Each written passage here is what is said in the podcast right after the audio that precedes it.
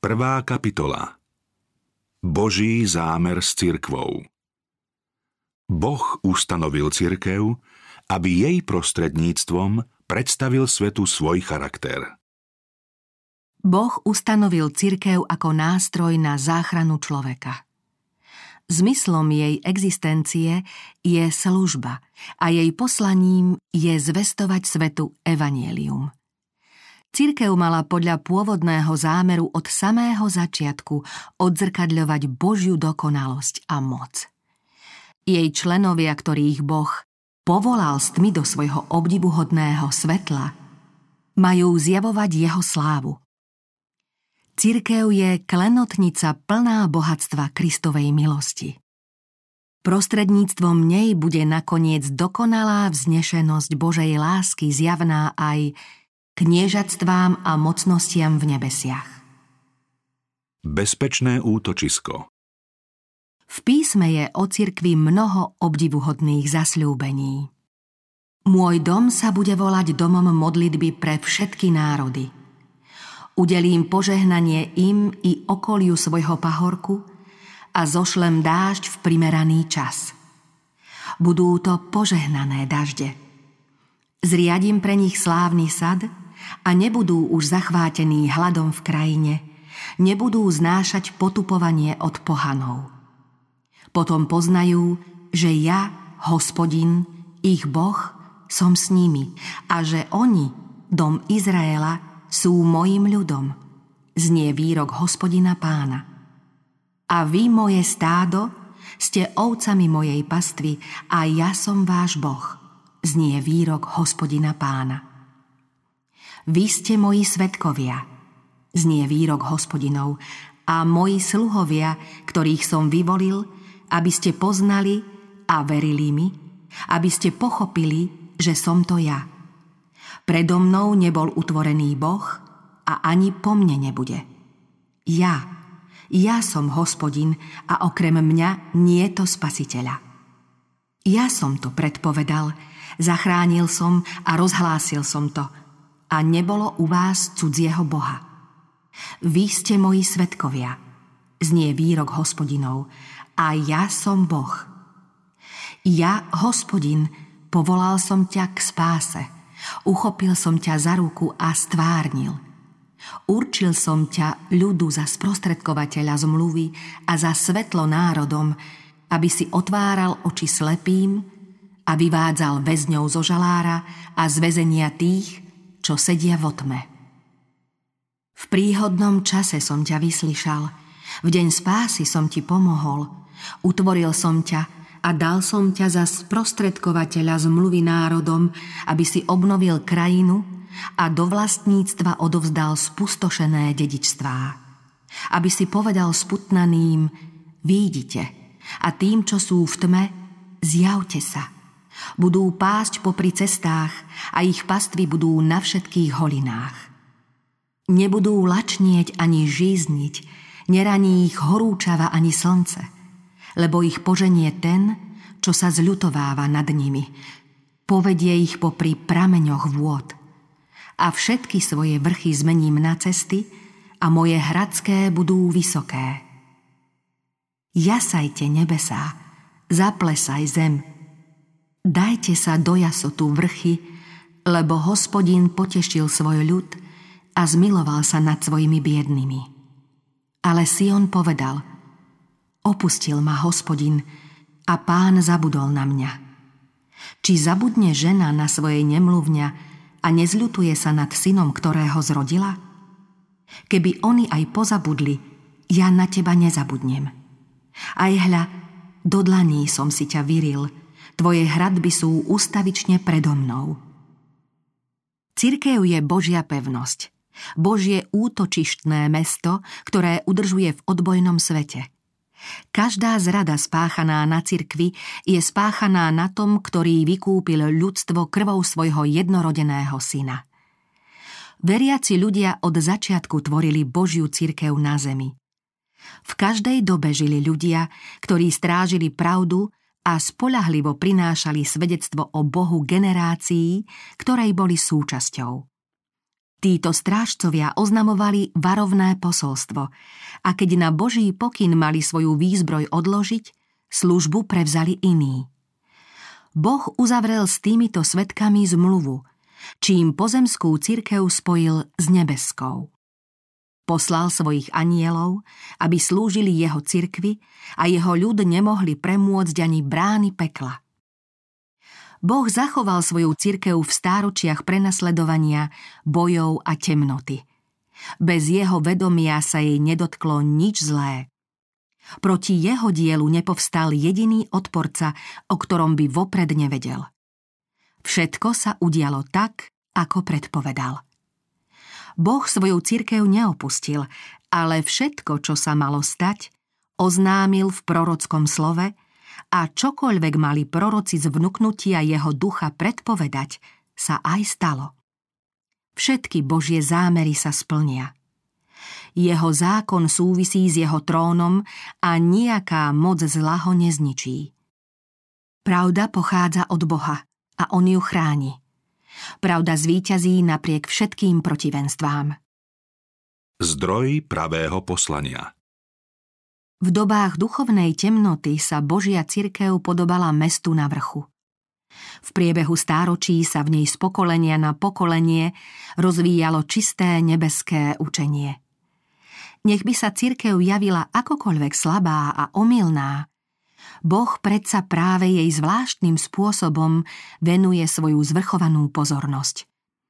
Ona je javiskom jeho milosti, kde s radosťou zjavuje svoju moc, ktorá mení srdcia. Kristus sa spýtal, čomu pripodobníme kráľovstvo Božie, alebo v akom podobenstve ho predstavíme? Svetské kráľovstvá nemohol použiť za príklad. V spoločnosti nenašiel nič, k čomu by prirovnal Božie kráľovstvo. Pozemské kráľovstvá vládnu prevahou svojich ozbrojených síl – z Kristovho kráľovstva je však vylúčená každá svetská zbraň a každý donúcovací prostriedok. Toto kráľovstvo chce ľudí povzniesť a zušľachtiť. Členovia Božej cirkvi žijú svetým životom, slúžia najrôznejšími darmi a sú naplnení Duchom Svetým. Jej členovia majú nachádzať svoje šťastie v šťastí tých, ktorým pomáhajú a ktorým prinášajú požehnanie. Obdivuhodné je dielo, ktoré pán chce vykonať prostredníctvom svojej cirkvy, aby jeho meno bolo oslávené. Názorne to vystihuje Ezechielovo videnie liečivej rieky. Táto voda tečie do východnej oblasti a steká Garábe. Keď sa vleje do mora so slanou vodou, jeho vody sa uzdravia. Každá živá bytosť, ktorá sa hýbe tam, kam príde rieka, bude žiť. Na oboch brehoch rieky vyrastú rozličné ovocné stromy. Ich lístie nezvedne. Ani ich ovocie sa nepominie. Každý mesiac budú rodiť nové, lebo voda rieky vyteká zo svetine.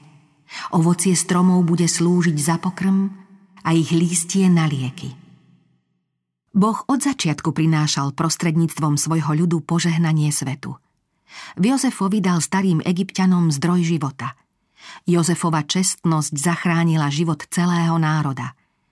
Boh prostredníctvom Daniela zachránil život všetkým babylonským mudrcom. Tieto prípady záchrany nám názorne ukazujú, aké duchovné požehnania ponúka svetu spojenie s Bohom, ktorého uctievali Jozef a Daniel. Každý, v koho srdci býva Kristus, každý, kto chce svetu predstaviť Božiu lásku, je Božím spolupracovníkom v diele, ktoré je ľudstvu požehnaním. Z každého, kto spasiteľovú milosť sprístupňuje iným, vychádza prúd duchovného života. Boh si vyvolil Izraelcov, aby prostredníctvom nich zjavil ľuďom svoju povahu. Chcel, aby každý z nich bol na svete ako studňa spásy. Im boli zverené nebeské posolstvá, zjavenie Božej vôle – v ranných dejinách Izraela sa národy sveta svojím hriešným životom pripravili o poznanie Boha. Kedy si ho síce poznali, no neoslavovali ho ako Boha, a neďakovali mu, ale mudrovaním upadli do prevrátenosti a ich nerozumné srdce sa zatemnilo. Boh ich však vo svojom milosrdenstve nevyhubil. Prostredníctvom svojho vyvoleného národa im chcel poskytnúť príležitosť, aby ho mohli znova poznať. Učením o obetnej službe mal byť Kristus vyvýšený pred všetkými národmi, aby všetci, ktorí na ňo pohliadnú, nezahynuli. Kristus bol základom židovského obradného systému. Celý súbor predobrazov a symbolov bol vlastne zhusteným proroctvom o evanieliu, predstavením celého reťazca prísľubov vykúpenia. Zlyhanie Izraela Izraelci však pozabudli na vznešené povolanie byť božími zástupcami. Zabudli na Boha a nesplnili svoje sveté poslanie. Požehnanie, ktoré prijali, neprinášalo svetu nejaký úžitok. Všetky prednosti využívali na vlastnú slávu. Uzavreli sa pred svetom, aby unikli pokušeniu. Príkazy, ktorými Boh Izraelcom obmedzil styk s modloslužobníkmi, aby neboli v pokušení prijímať zvyklosti pohanov, stali sa im zámienkou na to, aby medzi seba a všetky ostatné národy postavili deliaci múr. Voči Bohu sa previnili tým, že nesplnili poslanie, ktoré od nich požadoval. A voči blížným zhrešili tým, že ich nepoučili o duchovnej ceste ani im nedali príklad svetosti. Kňazi a poprední muži národa upadli do povrchnej zbožnosti. Boli spokojní so svojím zákonníckým náboženstvom a preto nevedeli zvestovať iným ľuďom nebeské životodarné pravdy – Nazdávali sa, že si vo všetkom vystačia s vlastnou spravodlivosťou a nechceli, aby do ich náboženstva prenikol nejaký nový prvok. Božiu blahosklonnosť voči ľuďom nechápali ako nezaslúžený dar, ktorý nie je od ľudí nejako závislý, ale ako zaslúženú odmenu za vykonané dobré skutky. Viera, ktorá sa prejavuje láskou a zušľachťuje dušu, sa nezlučovala s náboženstvom farizejov, ktorého podstatou boli obrady a ľudské príkazy. Boh povedal o Izraelovi. Zasadil som ťa ako šľachetnú révu, samé pravé seme, ako si sa však zvrhla na cudzí divý vinič. Izrael je bujný vinič, nesie ovocie rovné sebe – a teraz, obyvatelia Jeruzalema a mužovia judskí, rozsúďte prosím medzi mnou a mojou vinicou. Čo ešte bolo treba spraviť na mojej vinici, čo by som nebol na nej urobil? Prečo doniesla trpčiaky, keď som čakal, že donesie hrozno? Teraz však chcem vám oznámiť, čo urobím svojej vinici. Odstránim jej ohradu a spasúju. Zborím jej múr a pošliapujú. Pripravím jej rýchly koniec. Nebude zrezaná ani okopaná, prerastie bodľačím a trním. Oblakom však prikážem, aby ju neskrápali dažďom. Lebo vinicou hospodina mocností je dom Izraela a mužovia judskí sú jeho pôvabnou výsadbou. On čakal na právo a tuhľa prelievanie krvi, na spravodlivosť a tu hľa volanie o pomoc. Slabé ste neposilňovali a choré neliečili. Poranené neobvezovali a porozháňané nezavracali, ani stratené nevyhľadávali, ale ovládali ste ich mocou a násilím. Židovskí vodcovia sa pokladali za dostatočne múdrych, než aby potrebovali poučenie od Krista. Mysleli si, že sú takí spravodliví, že nepotrebujú záchranu. Nazdávali sa, že sú dosť vznešení, než aby stáli o česť, ktorú im ponúkal on. Spasiteľ sa od nich odvrátil a výsady, ktoré znevážili, ako aj dielo, ktorým opovrhli, zveril iným. Božia sláva sa musí zjaviť, Božie slovo sa musí presadiť. Na svete sa musí vybudovať Kristovo kráľovstvo. Božiu spásu treba zvestovať po celom svete. Učeníci boli povolaní konať práve to, čo židovskí vodcovia nevykonali.